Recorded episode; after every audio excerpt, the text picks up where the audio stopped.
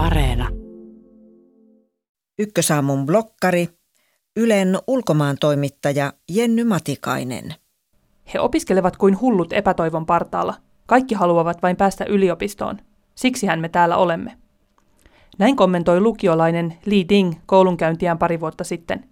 Li kävi Kiinassa kuuluisaa preppauslukiota, jota kutsutaan Gaokhao-tehtaaksi. Suomessa vastaava termi olisi ylioppilaskirjoitustehdas. Li opiskeli aamu kuudesta ilta yhteentoista. 17 tuntia päivässä, yleensä myös lauantaisin, välillä sunnuntaisinkin. Hän kävi kotona kahdella vartin lounastauolla ja nukkumassa viiden tunnin unet. Koko perhe oli muuttanut kylään, jotta poika voisi käydä kyseistä lukiota. Koulu on Kiinassa tunnettu siitä, että se saa huonommatkin oppilaat menestymään tasoaan paremmin. Gaokao on Kiinan lukion lopussa tehtävä koe. Se herättää jo sanana kauhua opiskelijoissa. Koe on koko perheen asia. Sitä jännitetään kuin Suomessa jääkiekon MM-finaalia. Panokset vain ovat kovemmat. Jos epäonnistut, elämäsi on pilalla.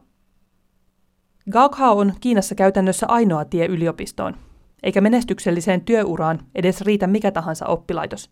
Tutkinto pitäisi saada niin kutsutusta ensimmäisen tason yliopistosta. Maassa, jossa on massoittain nuoria, kilpailu on armotonta. Esimerkiksi arvostettu Pekingin yliopisto ottaa vuosittain sisään noin 3000 opiskelijaa. Gaokhaon osallistuu 10 miljoonaa nuorta. Pekingin yliopistoon pääsee heistä siis vain prosentin sadasosia. Luvut eivät ole suoraan verrattavissa, mutta esimerkki tuo mittakaavaa. Vuonna 2020 Helsingin yliopistoon otettiin opiskelijoita määrä, joka vastaa 15 prosenttia sinä vuonna kirjoittaneista. Olennaisin ero on kuitenkin siinä, keitä yliopistoihin pääsee. Vaikka Suomenkin opiskelijavalinnassa suositaan nykyisin vastavalmistuneita, kaltaiseni nelikymppinen voi yhä haaveilla uudesta urasta. Monet ystäväni valmistuvat tänä vuonna maisteriksi, eikä kyse ole vuosituhannen vaihteessa aloitetuista tutkinnoista. He ovat halunneet muuttaa elämänsä suuntaa ja opiskella lisää. Kiinalainen ystäväni sen sijaan hämmentyi, kun kysyin, voisiko kolmekymppinen kiinalainen hakea Pekingin yliopistoon opiskelemaan tutkintoa. Hänen mielestään koko ajatus oli absurdi. Yliopistoon mennään Gaokhaon jälkeen, ja jos hyvään oppilaitokseen ei pääse, vaihtoehtona on kakkostason yliopisto tai ammattikoulu. Kokeen voi myös yrittää uusia, mutta harvalla on siihen haluja. Aina voi myös mennä töihin ilman koulutusta, toisin sanoen epäonnistua. Kuulostaa kamalalta, mutta näin iso osa kiinalaisnuorista ja heidän vanhemmistaan ajattelee. Toki tee se itse rikkaita ja muita poikkeuksia mahtuu myös Kiinaan, mutta mahdollisuudet kiivetä yhteiskunnassa ylöspäin ilman kunnon koulutusta ovat pienet. Monet työnantajat karsivat suoraan sellaiset hakijat, jotka eivät ole käyneet tarpeeksi hyvää yliopistoa. Wow, oikeastiko?